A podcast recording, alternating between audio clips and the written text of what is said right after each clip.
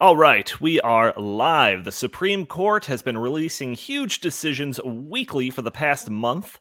A few weeks ago, it was a big decision on guns, last week, abortion, and now, just this morning, the Supreme Court took a sledgehammer to the power of the EPA to regulate carbon dioxide emissions. Also, the left, uh, in response, is having a collective meltdown. We're going to talk about this and more in episode 352 of the In the Tank podcast.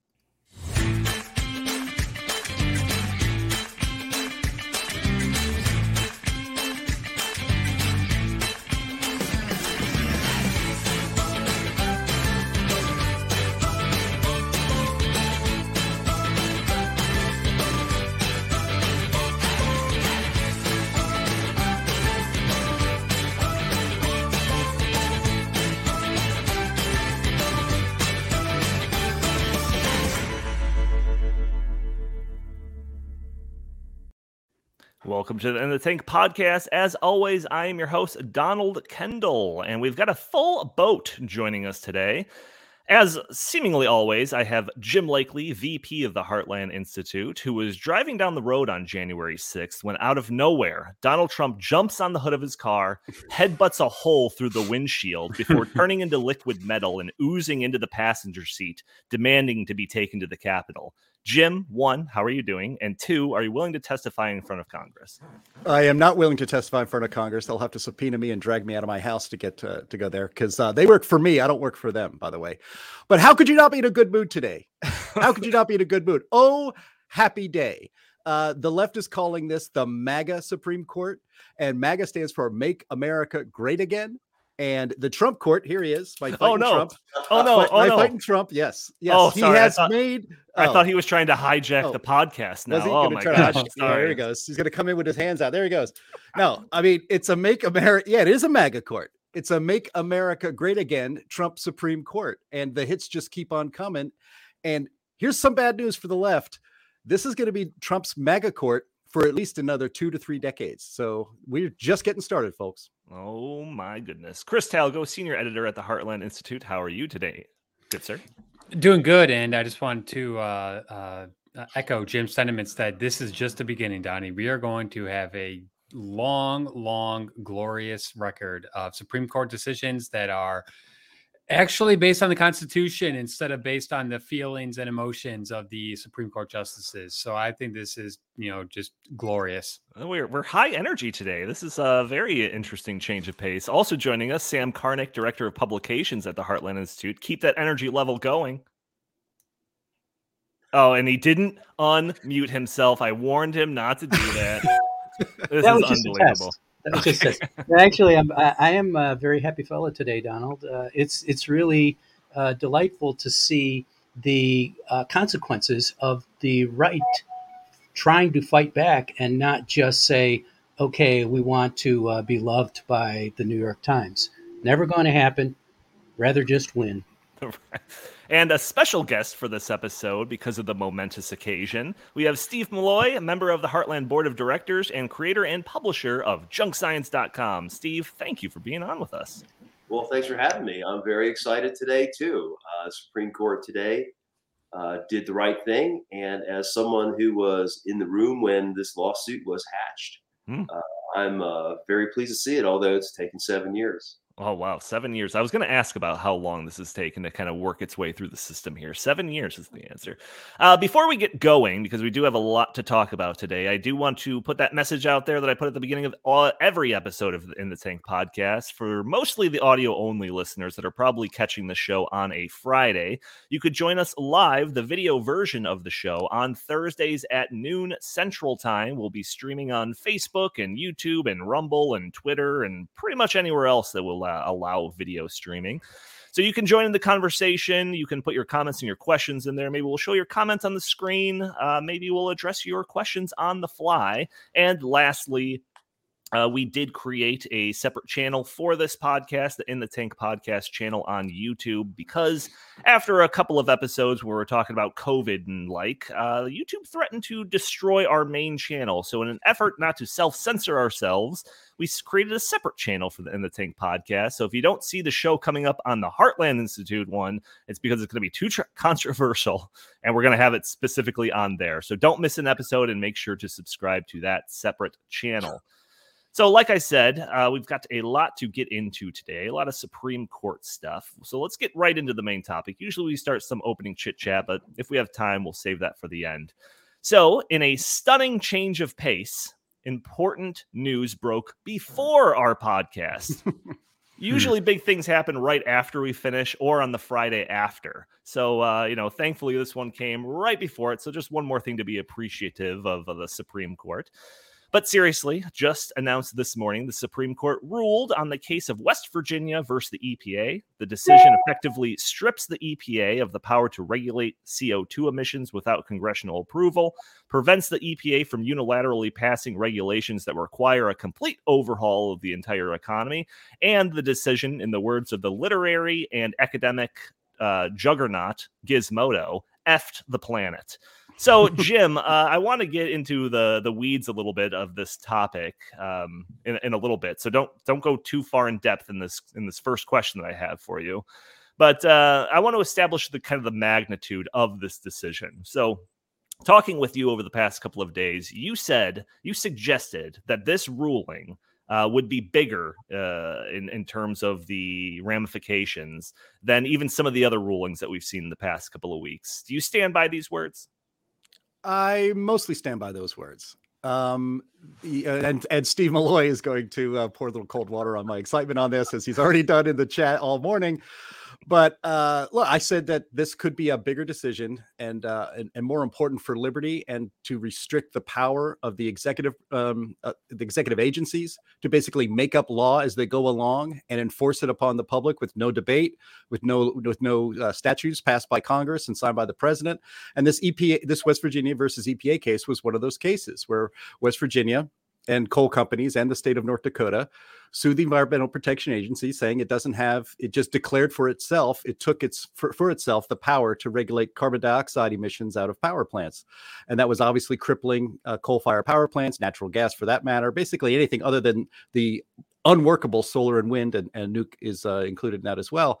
And so I was hoping for a decision in which the Supreme Court would say that no, EPA, you're not allowed to just declare uh, the ability to regulate carbon dioxide just because you state falsely that carbon dioxide is a pollutant, and under the Clean Air Act, we're allowed to regulate pollution. Uh, the EPA uh, smashed that with, with a sledgehammer. They could have gone farther, but uh, I still think, even in this uh, I guess what I would, after talking to Steve Milloy, what I would classify as maybe a 78% or an 87% victory on these on these issues. That's still plenty. And as we said at the top of the show, this Trump court is going to be able to uh, revisit these issues for decades to come, and they just need the, another opportunity maybe to do it.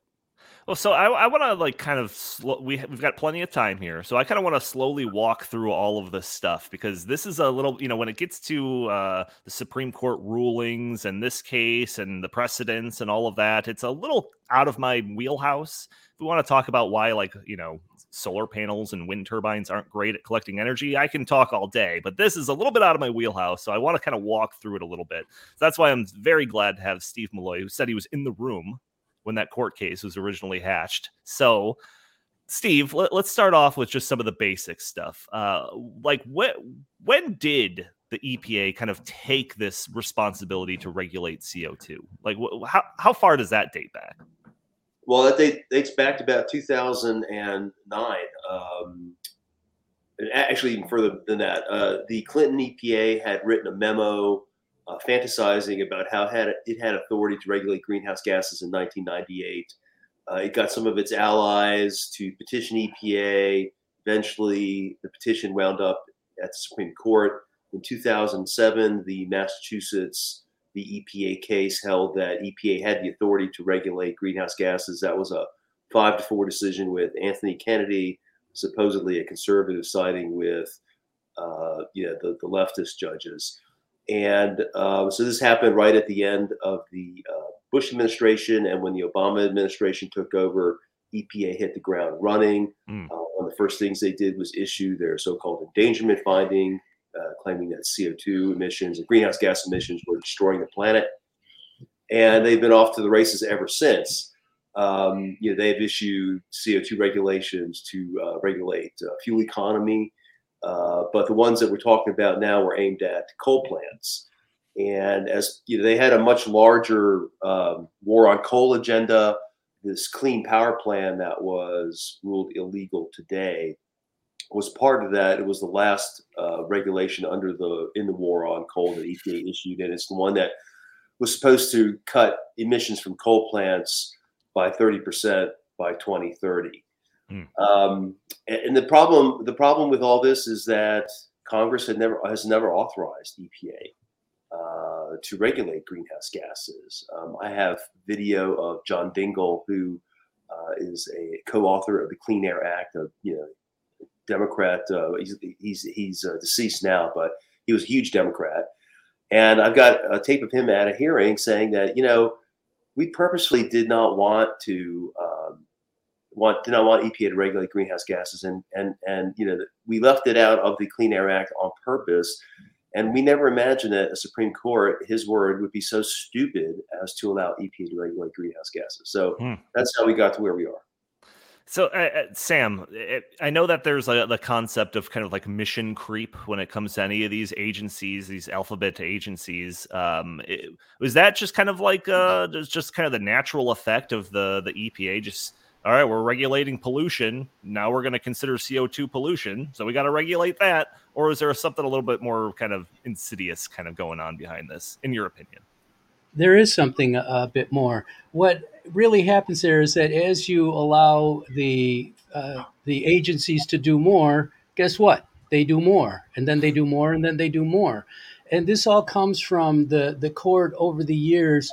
Uh, deciding things based on the policy rather than the Constitution and the way the rules are set up. So, what the court would say is, hey, this sounds like a really good policy. Let's have some of that. and it's not under the Constitution. There's no authority to do it. Well, what do you think the executive branch is going to do when that happens? And what do you think Congress is going to do when that happens? Congress is going to say, well, let's write up uh, an ambiguous law because if we write up the specifics, some people will get angry at us and they'll they'll send money to uh, the people who are running against us. Hmm. And if we uh, and if we but if we don't get very specific, if we just say, oh, just regulate, go ahead and do what you need to do, and the court goes along with it, well, you're going to get a bigger and thicker web of regulations across this land as we now have. So, Chris, when it comes to the EPA uh, and the and the power that they wield, I mean, it seems like we're getting a little bit far from the actual protecting of the environment thing that I think was the original reasoning for for the department. Uh, what are your, what are your thoughts of kind of the EPA pre this ruling? I think the EPA has been uh, out of control for decades, and uh, I think this this particular case is extremely significant because unlike the uh, other cases that the court handed down earlier this week, they were uh, very tailored to specific issues. And I think that this uh, ruling sets, you know, the stage for the court to uh, radically push back against the uh, executive agencies run amok for for decades now. EPA being just you know one example of many. And you know, like Steve and Sam and Jim have already uh, you know said, Congress has uh, been derelict in its duty. I th- I would say for a very long time by passing these incredibly vague laws and then saying, well, okay, now the uh, the uh, uh, executive agencies will have the powers to implement these laws, and that's not the way that you know our system was set up. Congress was supposed to make the tough decisions and the difficult calls. They were not supposed to pass super vague laws that they could then say, okay, we did our job. Now it's up to the executive agencies to uh, actually, uh, you know, enact, you know, these these laws. So I think this is going to have uh, ramifications, you know, far and wide. And I think that it's, you know, a great uh, ruling if you are in uh, favor of limited government and actually in favor of uh, separation of powers and Congress actually doing its job. So I am just ecstatic. Well, Jim, what is the you know I, I, know that we're we're talking about the EPA kind of uh, grasping beyond their original kind of uh, guidelines of what they were supposed to do, but what is that? What is the power of the EPA? Like you know we talk about the different pieces of legislation that are being proposed, uh, the the Green New Deal, some new uh, standards for vehicle emissions and that type of stuff. But like what what does the actual EPA do though? Well, the EPA is actually one of the most, if you want to look at it in the most positive light, and I mentioned this on another, a couple other podcasts, the EPA has fulfilled its mission. It has, you know, we have the, we have clean water, we have clean air. Um, you know, when it was enacted, when uh, when Richard Nixon created the EPA, I believe it was 1972, we had some serious uh, problems in our streams and lakes and in our air and in our ground. And the EPA was established, in the Clean Air Act and, and other um, other legislation passed by Congress to clean up our environment was put the EPA was put in charge of making sure that that was carried out, and they succeeded. Um, but of course, no agency ever wants to go out of business. So they pretend that carbon dioxide and other greenhouse gases are pollution and think that they can regulate them. But what's what's great about this decision, and I think I'm going to try to cheer uh, Steve Milloy up. He's feeling a little under the weather, uh, but he's he's so buoyed by this great news, even though he doesn't 100% like it as much as me, that he uh, that he's on our podcast today. But this decision, uh, it's it's pretty sweeping. Um, this is and this this decision, by the way, was written by uh, John Roberts, who is not necessarily is not really known for writing such sweeping decisions. He's always Mr. Half a loaf. I would, you know, maybe a quarter of a loaf. He's always just trying to make a compromise with the administrative state and the left. The Obamacare decision, of course, is the most egregious example.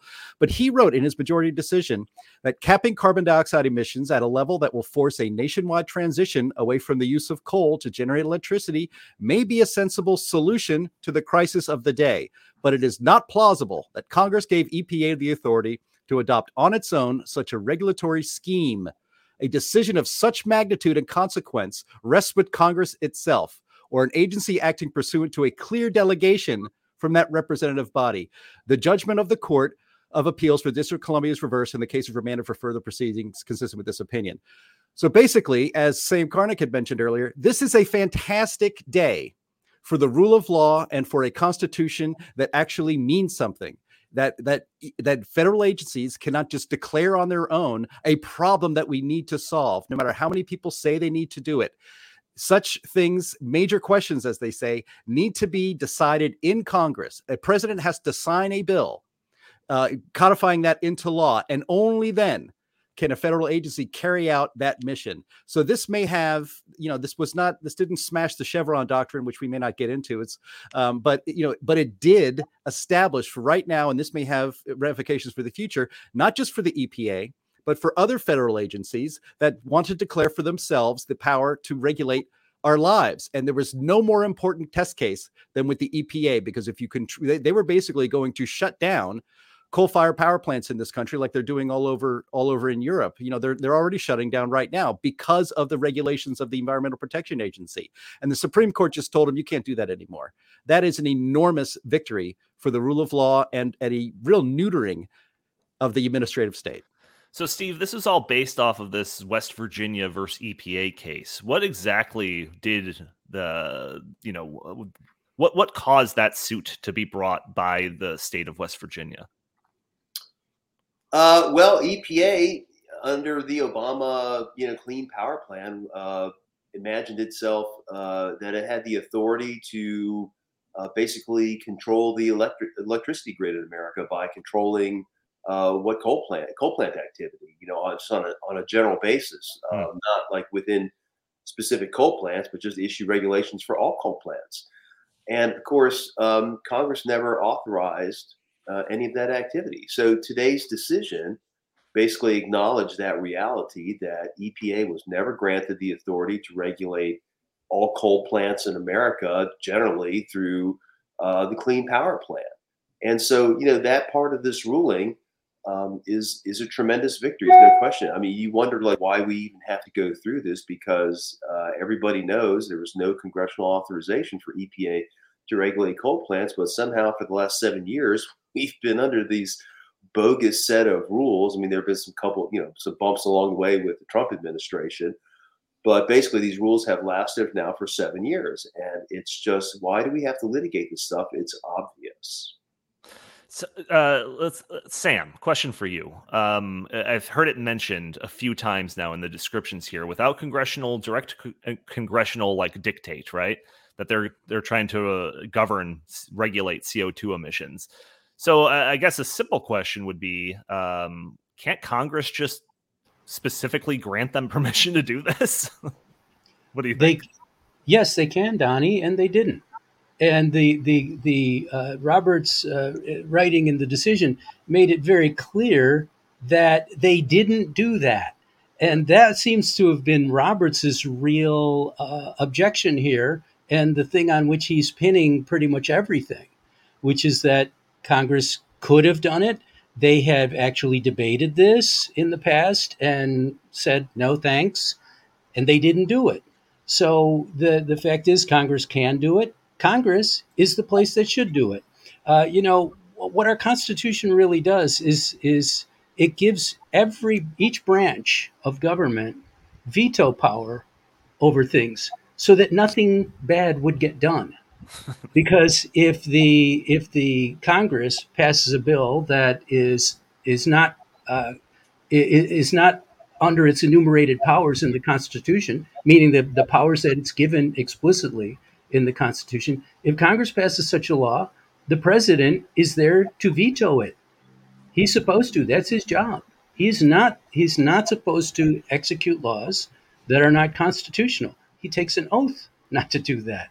And then, if that fails, then the Supreme Court is there to say, no, you are not to enforce this law because it is not under the powers granted Congress in the Constitution. Now, There's a question of whether the states should uh, have the right or do have the right to nullify laws. Um, that has always been the answer's always been no. But the reality is that what this was meant to do was was say that if anything is going to be done on the national level, all three branches of government have to agree on it. If mm. if anyone doesn't agree, then it doesn't happen. So what what this uh, decision does do I don't think it's as extensive as uh, it's maybe characterized uh, in uh, by some people. I don't think it's that extensive. Uh, I think Roberts was very careful to include his usual weasel words and things like that. However, it is extremely important in that it builds on top of the other decisions of this court in the past month, all of which move toward an, an acceptance of the notion that the Congress has lawmaking ability that is limited and that it is up to the president and the court to ensure that Congress does not overstep its bounds. It is also up to the court to ensure that the that the the president doesn't overstep his bounds, uh, as we saw in this case, the executive branch being reined in. These are good things, but these are just the beginning. They're the start of the show. Hmm. They are the overture. Well, Chris, I mean, uh, I, I, would I would usually be interested to know like what the CNN and, the MSNBCs of the world are uh, reacting to this, and you're always the guy that watches those so that I don't have to. Now, granted, this decision just came down a couple of hours ago, so I don't suspect that you were on CNN watching the talking heads respond to this. But have you gleaned any type of uh, reaction from the left uh, as, it relates to this and you know the potential of them trying to just force through a piece of legislation that would specifically say that uh, the the EPA should be in charge of regulating CO2 have you heard anything like that well, I think one of the main reasons that Congress has not allowed the EPA to regulate CO2 is because you actually have to get 60 votes in the Senate to do that. Hmm. And as we've seen, you know, in many, many uh, you know, years, it's very difficult for the Senate to agree on much of anything, which is actually the way our our government system was supposed to be. So now, uh, one of the things that I've noticed is uh, we are seeing a a new uh, chorus from uh, the left that we should just abandon the filibuster or that we should abandon the filibuster for certain issues, whether those issues are climate change related or abortion related or gun rights related or election rights related. What they're saying now, and actually the pre- uh, President Biden, you know, uh, basically advocated for this, that this that the uh, Senate should, uh, you know, circumvent the filibuster in these sorts of situations. Hmm. So I, I wonder if this is going to, uh, you know, put you know put that uh, issue back in the uh, spotlight here. But I, I still think that the American people are, you know, behind the Supreme Court's, uh, you know, philosophy here that hey, you know what, Congress makes laws. Hey, the Supreme Court, the Supreme Court should not just, you know, uh, you know, uh, invent rights, and also we should abide by the Constitution.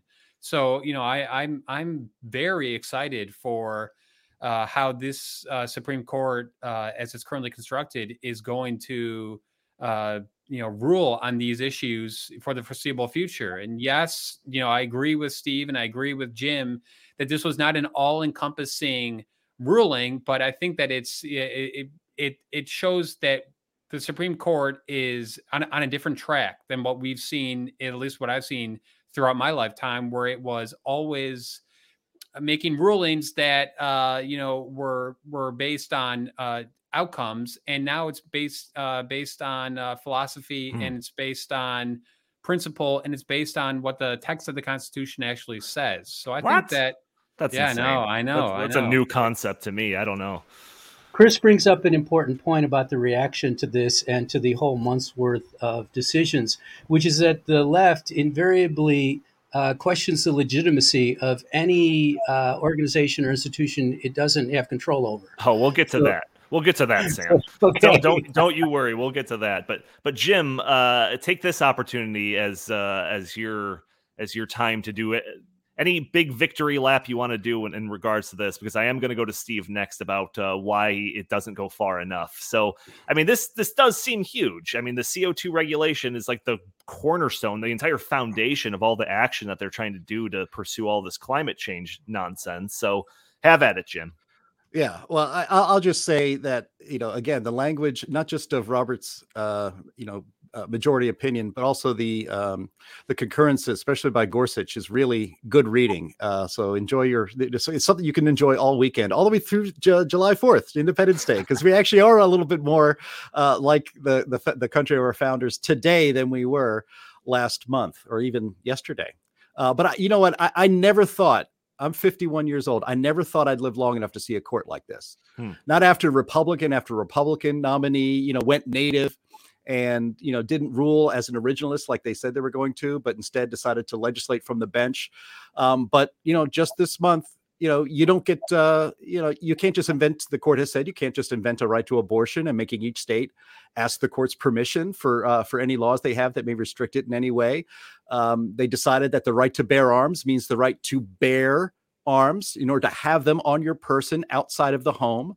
Uh, that was the that was the new york gun law case. And now we have this where the Supreme Court is telling, um, it's basically putting every federal agency, uh, the administrative state, which is all on the left. We all know that. You know that it's called the deep state for a reason. These are permanent. This is the permanent bureaucracy that um, are dominated by leftists, and they guess what? You're not allowed to just invent policy and law anymore because you know the declarations of these agencies have the force of law which is why you see these lawsuits and that go all the way to supreme court to overturn what is essentially law as decreed by an unelectable uh, unelected federal bureaucracy. And so now we have the supreme court putting all of these agencies on notice that you're just that the, the days of doing that basically carte blanche with no checks at all on your power are over and so this is just the beginning and so I, I i never thought i'd live to frankly i just never thought i'd live to see this. I never thought i'd live to see a supreme court not just once or twice but now like for four decisions five decisions in a row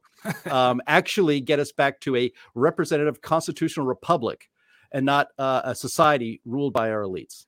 So steve why donnie, your... donnie just go ahead, I'm. I'm sorry just real quick before steve uh, you know gives the uh, negative side of this I, I, I, you know, I, rants I do, on our parade. Yeah, yeah. Before he rants on our parade, I, I do want to just say one thing that the, uh, you know, the left has been very good about incrementally uh, pushing uh, you know, their agenda over the years. And I think that we are now starting to see the reverse of that, where now the the right is actually incrementally uh, pushing back against their agenda, and uh, it's I, I I'm not I, am not, you know, disappointed that they didn't just, you know, completely, you know, like overhaul, uh, you know, the EPA's decisions. But the fact that we're actually now pushing, you know, in the right direction to me is is something to celebrate.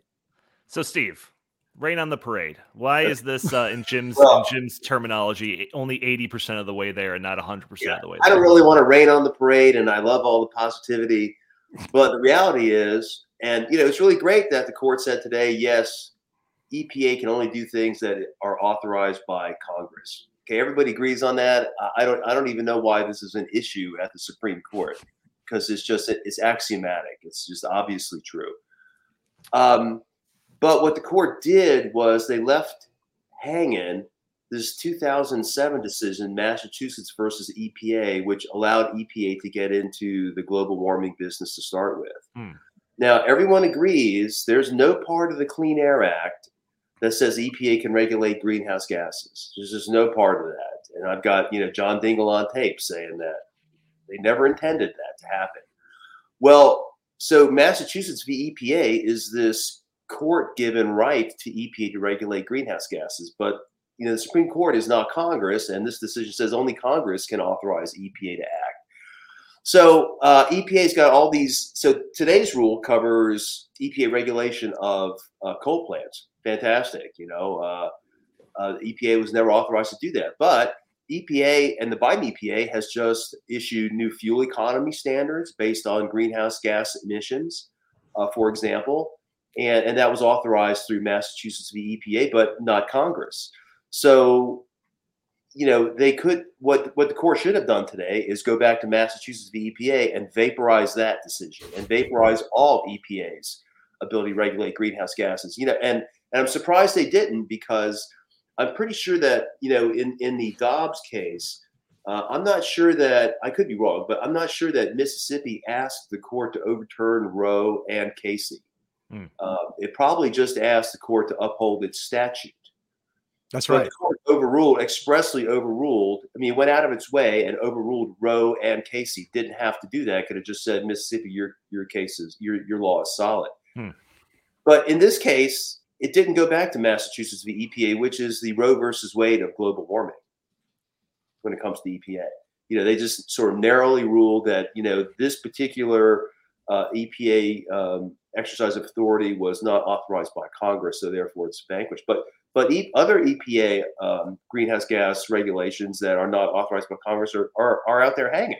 Now, there's litigation before the court or not before the Supreme Court, but in the courts about EPA's other authorities. So maybe they'll all be, you know, uh, swept aside as well. But I think that the court today missed an opportunity. As great as this ruling is, and it's a fantastic ruling, don't get me wrong. As great as this ruling is, it it, it could have gone a little bit further and, and logically gone farther. Not you know not not a reach. Um, if if if Roe and Casey were gone, then Massachusetts EPA should have been vaporized as well.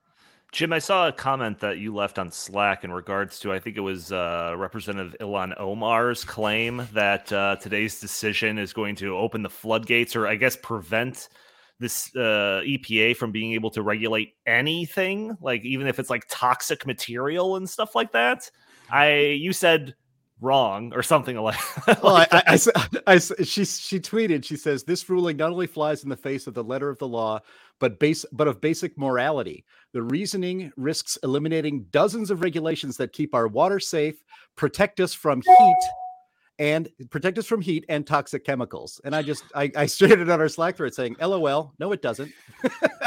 First of all, uh, you know, controlling CO2 does not mean you get to control the weather, as uh, as Steve Milloy has has said on Twitter. And you must follow Junk Science on Twitter; it's one of the best Twitter accounts out there.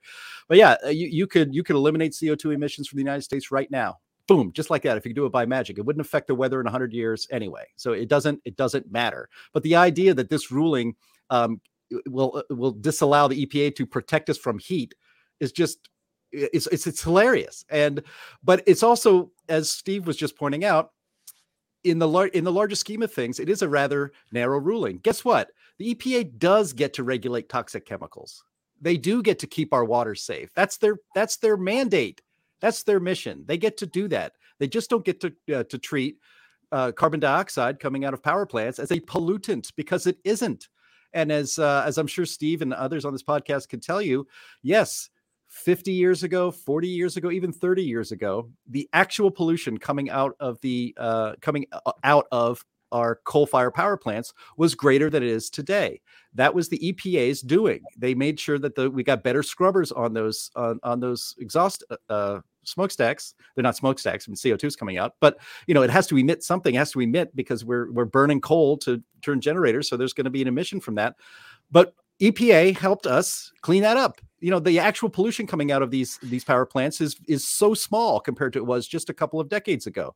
Uh, but carbon dioxide, again, is not a pollutant, so you don't get to regulate it. So you know, the idea that this is completely, uh, you know, kneecaps EPA is wrong. Uh, it it does kneecap its extreme overreach and uh, declaration of you know its own power. Yeah and that's a good thing. And if congress wants to do that if congress wants to regulate carbon dioxide emissions at our power plants they are welcome to to vote on a bill that would do that. And in fact every time a, a so-called cap and trade system comes up for a vote in congress it fails even when democrats have pretty solid majorities why because it would ultimately cripple the economy. So so the left has been able to lean on and depend on radical leftists who are who are who populate the EPA to carry out their agenda, an agenda that was never voted on, an agenda that was never passed, an agenda that is against the will of the American people as as expressed through uh, our representative uh, republic. Those kind those days are, are, that's what I that's why I'm a little bit more uh, uh optimistic about this maybe than than uh, than Steve is. I mean, I think they they there there will be other opportunities to get to, to get to Massachusetts v EPA, but you know this basically lays down the marker that uh, no, the left you don't get to just go to the deep state and have them implement your policies anymore. You got to actually earn them the hard way. You got to you have to get laws passed. Jim's filibuster filibuster. I'm sorry. Uh, AOC's AOC's comment is emblematic of the react of the response to court decisions since uh, FDR uh, 85 years ago. So for the past 85 years, anytime the court was making a decision, uh, people would go, go into the run up of that decision saying, wah, wah, wah, if you do this, this will happen, boo hoo. And the court always said, generally said, oh, okay, you can have your way. You get to rule, you get to decide, even though it's just entirely unconstitutional. What happened in the month of June 2022 was unique in that the court said uh, it was like Larry Bird when one of his players was complaining when he was president of the Indiana Pacers. He says he don't get to decide things around here, and that's what the court said this month. Now they they they didn't decide 100 percent great on everything, but boy, they decided, and that is good in itself. Chris, I, I want to come to you next. So I don't know if you've seen this, but in the dissenting opinion written by Justice Kagan, she argued, quote, that members of Congress often don't know enough to regulate sensibly on an issue. So basically, she's saying that the EPA knows more about this stuff, so they should be allowed to do whatever they deem necessary. I mean, that seems like a pretty frightening precedent to set, you know, if she did get her way. It's like, nah, elected officials are too dumb to govern. We'll just let the administrative state doing it. Uh, am, am I building a straw man argument here, or is this essentially what Kagan is saying? What do you think? No, I, I, I think that that is so uh, symbolic of their uh, mentality that we should just trust the experts. And I think that uh, the experts have done a uh, horrible job of uh, you know imparting their expertise over uh, you know agencies for the you know for a very long time. Uh, I think that Congress, you know, obviously they're not they're not experts on every single uh, you know item that they legislate. However, they are supposed to use common sense and they're supposed to uh, you know look at the Constitution as the guiding light for what the government is and is not supposed to do. And you know, I think you know over you know the past hundred years or so, ever since uh, you know the progressive era really uh, you know came into being, we have we we have forgotten the fact that Congress is supposed to you know make the laws and and Congress is supposed to uh, you know pass pass the laws and the the Supreme Court is supposed to rule on the constitutionality of those laws. And we have gotten into this bad habit of allowing Congress to pass, you know, very vague laws and then allowing these executive agencies to come in and say, "Don't worry, we'll take care of this. Just trust us, trust us, trust us." And they have not, you know, uh, been trustworthy. And I think the American people are sick and tired of that. I think this really is, you know, symbolic of the uh, Donald Trump election in 2016, where he, you know, was uh, running against the deep state and he was running against the swamp and he was running against you know an out of control EPA and out of control SEC and so on and so forth. And I think that the American people are just flat out sick and tired of this, and we, they are not going to buy into the fear mongering that people like Ilhan Omar, AOC, Maxine Waters, Joe Biden, Kamala Harris are yeah. trying to inflict upon them by saying, "Oh my gosh, the Supreme Court is, you know, taking away your rights," and "Oh my gosh, the Supreme Court is, you know, going to allow climate change, you know, to become an existential threat." I, I, I strongly believe that the American people see through that, and I think that this is going to uh, be the norm for you know for for the foreseeable future, and I'm very very glad about that.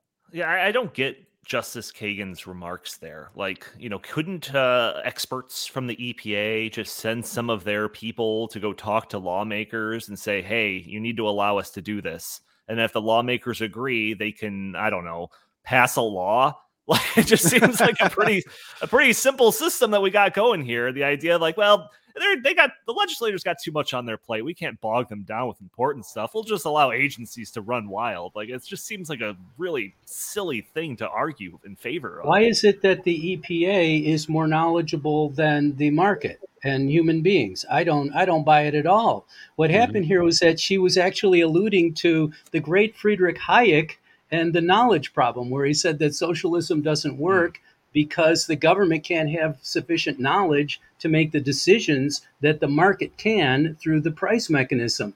Uh, Hayek was, of course, right. So uh, Kagan says, well, Congress doesn't have sufficient knowledge. So we'll give it to another branch of government, one that is completely, completely inaccessible, that nobody can have any effect on. Right. Again, uh, the court just said, hey, you don't get to decide things around here. And, and, you know, one other thing is uh, the the bureaucrats at the EPA they don't have to uh, answer to anybody, but Congress does, and that's the way our system was uh, supposed to be set up, so that the people every two years in the in the House and every six years in the Senate and every four years in the executive branch could say, "Hey, we agree with this," or "Hey, we don't agree with this." But the fact that uh, Congress has basically said, "Okay, fine, we'll just you know put." Put the the responsibility on the executive agencies, it it allows them to not take responsibility for the actions which they should take responsibility for. Yeah, you know, I want to get into the the left's kind of response to this in terms of the Supreme Court, but I am curious about just like what is their next step for when it comes to all of their climate change agenda stuff that they've been trying to push. Uh, Steve, do you have any uh, thoughts on that? Yeah, I mean, this is going to be a repeat of the Obama administration. You know, Obama was frustrated uh, in 2009 and 2010 with cap and trade. So he went to EPA, and EPA launched its uh, war on coal. And you know the regulations that actually crippled the coal industry were uh, the PM 2.5 related regulations, cross-state air pollution rule, and the mercury air transport standard. Uh, neither of which had anything to do with greenhouse gases. Uh, and, and, so that's what Obama is going to do, or uh, I'm sorry, Biden's going to do now. And we actually have a lawsuit in federal court right now aiming to stop that. But I wanted to say just two things about as far as you know what Kagan said about EPA and Congress. EPA's got a whole division of congressional relations. They send people up to the hill all the time. I mean, the problem is is that EPA doesn't know what it's talking about, and the people on the hill don't know. So, I mean, that's just it's, it's a hopeless process. uh, the second thing, and one thing we haven't mentioned, and I think this is the most important part of all this.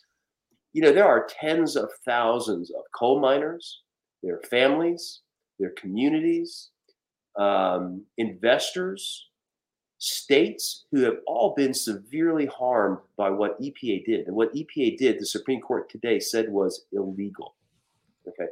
So here we have billions and billions and billions of dollars and, and you know, uh, societal harm, personal harm, medical problems caused by illegal federal agency action. What, you know, where do these people go to recoup their losses?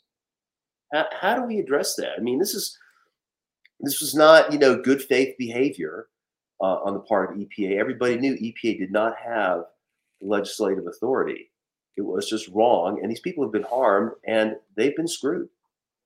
Yeah, no, that's that's uh that's a very good point. Yeah, I don't, I don't know what will Go ahead, Jim. I don't know what will result about that. Yeah, go ahead. Yeah, yeah. I mean, I think that's a fantastic point, Steve. And also, again, go to follow at Junk Science on Twitter because uh, Steve's been, uh, despite his uh, his illness, uh, not feeling good today, is still tweeting like crazy when he has the energy. And you you had a tweet about an hour ago, Steve, where it said uh, you it was a Washington Post story, and you said EPA to ignore SCOTUS decision. EPA spokesman Abdullah Hassan says, "quote Our lawyer, our our lawyer." Eh, our lawyers will study the ruling carefully and we will find ways to move forward under federal law. And then you comment there's no federal law allowing EPA right. to regulate greenhouse gas emissions. That's today's holding.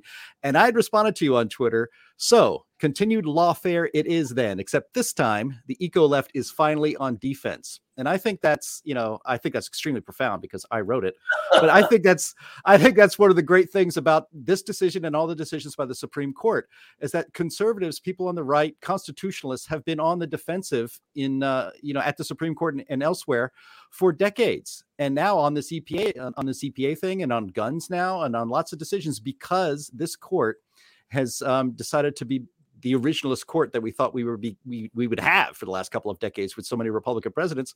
It's now the environmental left, the eco left nut jobs who are going to be on the defense going to be on the defense in a lot of these court cases because this is establishing just an EPA law that you know you don't have the authority to regulate like that anymore. So so now they are on the defensive posture from a legal perspective, much more so than they've ever really experienced, I think, in the last 30 years. Am yeah, I wrong on that, Steve? yeah, let me just, you know, uh, earlier someone said that, you know, we're we're locked into this Roberts court or the Trump court, you know, for the for decades to come. I just want to point out that, you know, they arrested someone trying to kill Kavanaugh. Clarence Thomas is uh, I understand he's in good health, but he's still up there. Uh, Alito is up there as well. These guys, you know, you never know what's going to happen this fall we have an election, and hopefully Republicans will take over Congress. And I don't mean to, I'm not crapping on anybody's 501c3 when I, by saying this, but it's just reality. Uh, Republicans may take over Congress, uh, but they may not take over the Senate. I mean, that's going to be a close race. That's going to be uh, that's going to be close. Just uh, there's going to be a handful of states, and you know we still not have resolved the issues from 2020. And if if if the Senate goes or remains Democrat, and conservative justices start to fall off the court for whatever reason, you know, then it's not the Trump court for the next 30 years. So, you know, it's important to get this stuff right and get it right the first time because you don't know what the future holds.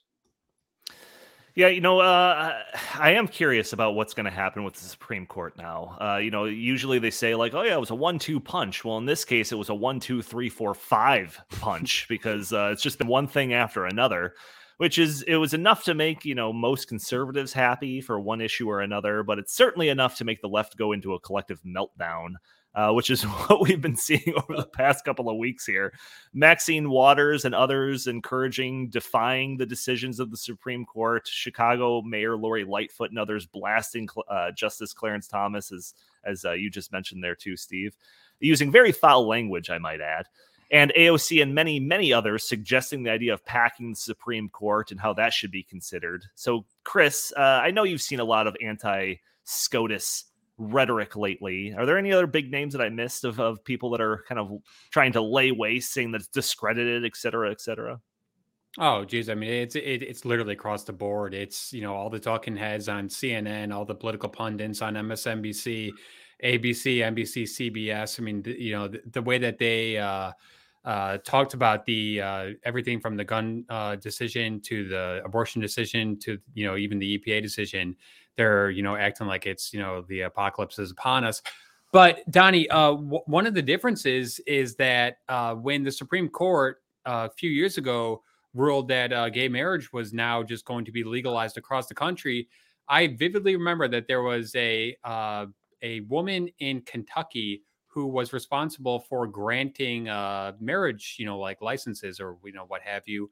She said, strictly based on my uh, religious, you know, uh, beliefs, I you know don't want to do this. She was prosecuted for that. Mm, right. So I, I, you know, I, I just wonder if the left is going to say, "Hey, wait a second, you know, a few years ago when the Supreme Court was deciding things in, in the way that we liked, you know, we we said, hey, you must abide by it. However, when the shoe's on the other foot and the Supreme Court is, you know, uh, ruling the way that we don't like it, well, now we can just say, you know, we, we can ignore the Supreme Court. So it's it's total hypocrisy. Well, the left will definitely be, you know, held up to the same standard as the right. I mean, that was uh happens all the time. Well, it's ends justify the means. It's it, Every it, it's That's the joke of the episode, it's the folks. Ends justify the means. And Donnie, you're right. You know there are there are already a lot of calls for uh, expanding the court. You know, Chuck Schumer, Nancy Pelosi, all of them. So, you know, I I, I doubt that it's going to happen. Even though you know Biden is saying that he's open to it now, but. Uh, you know, it just it just goes to show how desperate they are, well how it- frustrated they are with the fact that they don't have complete control over all three branches of government the way that they want to. yeah, a, a I would couple say that the left is not uh, engaging in hypocrisy by their own right, lights. They are all about results. So whatever happens, we just got to get our results. So they're always right. There's no hypocrisy there. They're just doing what it takes to get the results. The Right. right, could learn from that. yeah, the game is called I win. And uh, You lose. Uh, you lose, right? AOC was on the late night show with Stephen Colbert, which is just painfully unfunny, where she uh, gave a very muddled and factually incorrect history lesson about the Supreme Court. And she also talked about the three branches of government the executive, legislative, and judicial branches and how they're co equals and how they're supposed to keep others in check when, uh, you know, one branch is overstepping its authority. And then she says that the Supreme Court was overstepping its authority with some of these recent decisions and uh, she said that it delegitimized itself. And I'm just thinking, well, you know, maybe it's like a checks and balances type of thing. Uh, Congress and the executive branch could, I don't know, pass a law. like I just don't understand the disconnect of why this like doesn't get driven home with these, uh, you know, liberal types like AOC. And I would play the clip of her talking here because she did say, and I quote, uh, I believe that President Biden should entertain expansion of the Supreme Court. She said this on, you know, national TV. Like I said, I would play the clip, but one, YouTube would probably hit us with a copyright strike and take our video down, and two, no one really wants to hear her talk anyways. So just take my paraphrasing for, uh, for you know, for the sake of uh, not having to play her. So, granted, the context of her saying this was that it should be like a threat, intending to make the court not go as far in terms of overstepping their authority. But there are many, many others, many influential people, many people in positions of power that don't think it should be a threat, and that Biden should, in fact, pack the court. So, uh, Jim, let's let's go with you. How terrible of an idea would this be? Oh, it'd be a terrible idea. In fact, uh, before we came on the air for uh, for this podcast, Sam and I were discussing that very thing. That the idea, to, the threat to uh, pack the court. It's like, oh, okay. Well, uh, you want to put four more Supreme Court justices on the court, Joe Biden? Fine. Next time a Republican president comes into power, he'll put 15 more on. we'll end up with a Supreme Court with, you know, 127. Maybe they'll even outnumber the House of Representatives at that rate. You know, it's like, you know, a lot of people could play that game. Uh, you know, I, I don't think this is not this is not George H.W. Bush's Republican Party anymore. You know, I said it at the beginning. The the left t- seems to think that putting the word MAGA or ultra MAGA in front of everything uh, makes is an insult, or that makes people angry, or or people don't like that. Um, again, MAGA stands for Make America Great Again. Um, this is a MAGA Republican Party. This is a MAGA uh, right wing, you know, conservative movement in this country now, and uh, they they're going to play for keeps now too. After 30 years of defeats on almost every level, um, you know, they now know the, the the new rules of the game, and they're going to play by them. So uh, I, I think this threat is actually pretty. Um, it's empty. But I don't think Biden is going to do that. Uh, I don't think actually the uh, he has enough Democrats in Congress who would approve any of these. I could see Manchin for one after this great victory for his home state of West Virginia, uh, deciding not to actually vote with the Democrats to put another uh, justice on the Supreme Court, even just one, let alone another five or six or whatever fantasy the left has on this kind of deal. But look, the left. We, we talked about this. That uh, Andy had this tweet up a second ago, where uh, AOC said, "Catastrophic. A filibuster carve out is not enough. We need to reform or do away with the whole thing for the sake of the planet." Now, I because she's not that bright, it's hard to determine whether when she says do away with the whole thing, she means the Supreme Court or she means the Senate. You know, who knows because she's she's not that bright. But uh, either one, uh, th- this is the way the left operates.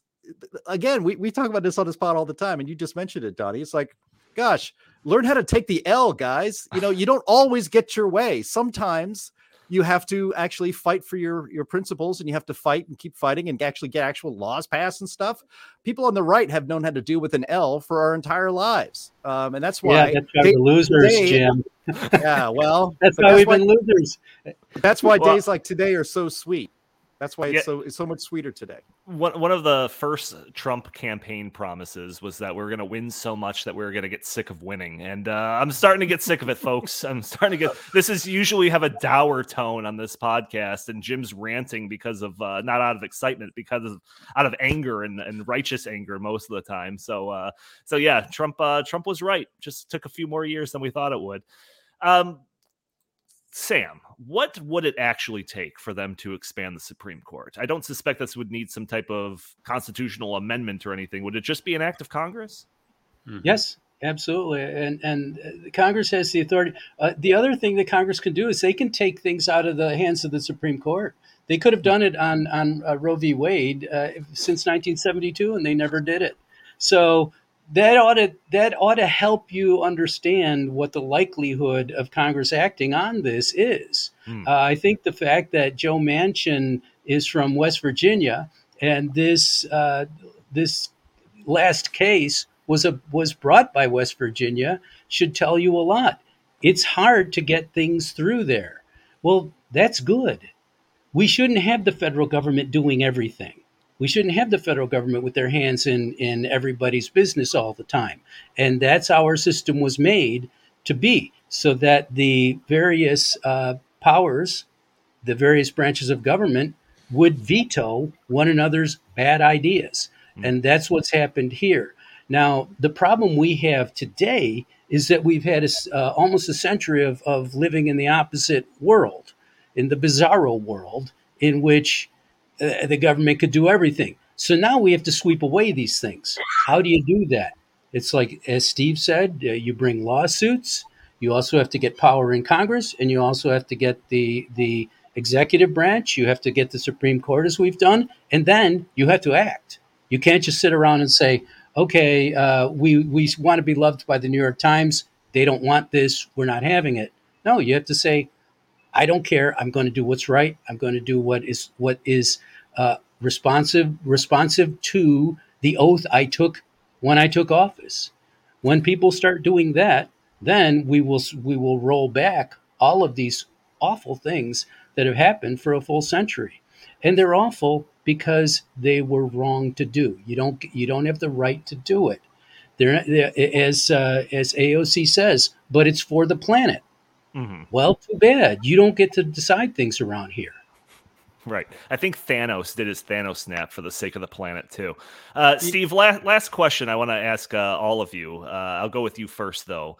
Is just predictions in in regards to the Supreme Court stuff. Like, is there actually going to be a push to to expand the Supreme Court, or is this just you know uh, a week of dealing with people like AOC, you know, waving their fist at the clouds? Uh, what do you think is going to actually happen? Well, it depends on what happens with the Supreme Court. If if the court maintains its current makeup, these people are going to continually be unhappy and continually, you know, agitate for changing the court and changing our system. I mean, you know, it's they they want system change, not climate change, system change. Hmm. And you know, it would behoove us all to take them at their word. I mean, they've been working on this for a hundred years. Um, these people are not liberals or just leftists or socialists. These people are communists. They've been capturing our institutions now for a hundred years. They have not captured the Supreme Court. They had it for a while, but they don't have it now. Um, and we have too many politicians that just don't get it. They think that these things are actually legitimate disagreements, and they're not. This is part of a long-term plan. It's called progressivism, which is a code name for communism. To you know, take over our country and control our lives. And uh, all you got to do is to just I'm not I'm not raving. I mean that is the reality. Look at everything they want to do.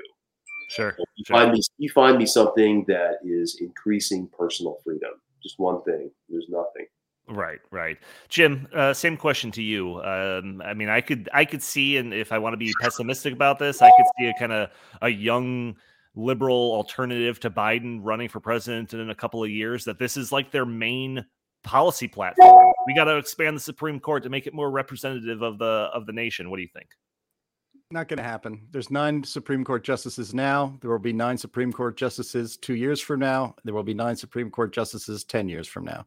Um, and what I actually would like to see is is now that we basically have a little bit of wind at our back, and by us and by our I mean constitutionalists, people who believe in limited government and that not giving, uh, you know, basically unlimited power to an unelected bureaucracy in Washington D.C. Now's the time to go on offense. Now's the time to go on. You know, if it's going to be lawfare, let's have it let's let's have some uh, let's have some more cases to put in front of the Supreme Court that expand our liberty and decrease the size and power of government. I'd love to see uh, ten decisions like this every single year, and we might maybe we'll get it if we get enough lawsuits out there. All right, and uh, Chris, I'll, let you have the last word on this because we are pretty much out of time. Do you concur with the seeming consensus that uh, this is all just a bunch of angry AOCs shouting at the clouds, and we're not going to actually see an expansion of the court? I do because uh, the Biden uh, administration has been such a complete and utter disaster. I cannot foresee uh, the American the American people electing a uh, Senate that's made up of 60 Democrats, which is once again what you would need to pass a law to uh, pack the Supreme Court. Okay. I just cannot see that happening in the in you know the near uh, or medium term future. All so right, I think now- I think we're safe. No, no, uh, you're right. This would be a totally uh, a change of pace if the Biden administration was able to do anything. But, but Donnie, can I can I add one quick caveat to that? One okay. real quick. Okay. Uh, you know, I would not put it past them to uh, to uh, invent another pandemic and then have us, uh, you know, vote by mail and all those shenanigans again. So you never know. Now, now our podcast just got destroyed and our I'm channel sorry. is ruined and everything like that. All right, thank you all for tuning into this episode of the In the Tank podcast. Uh, please join our show every Thursday if you want the live show. Every Thursday at noon Central Time, you can join the conversation, put your comments and questions in the live chat there. Maybe we'll show your comments on the screen or address your questions on the fly. If you would like, you can follow us on Twitter at In the Tank Pod. If you have any comments, questions, or suggestions for the show, feel free to email us at In the Tank Podcast at gmail.com. Jim Lakely, where can the fine people find you? At Jay Lakely on Twitter, at Heartland Inst on Twitter, and always visit heartland.org. Sam Karnick, where can people go to see your work? Thanks, Donnie. At ST Karnick on Twitter and all those other uh, realms, and heartlanddailynews.com. Fantastic. Chris, what do you have to pitch today? StoppingSocialism.com, and just want to say happy Independence Day to all That's of our right. listeners and viewers. July 4th, 1776 was a monumental day. Right. It should be celebrated. That's right. It's Independence Day, not 4th of July. Steve Milloy, where can people go to see your work? Okay, you can get me at junkscience.com and on Twitter at junkscience. Fantastic. All right. Thank you all for tuning in. We will talk to you next week.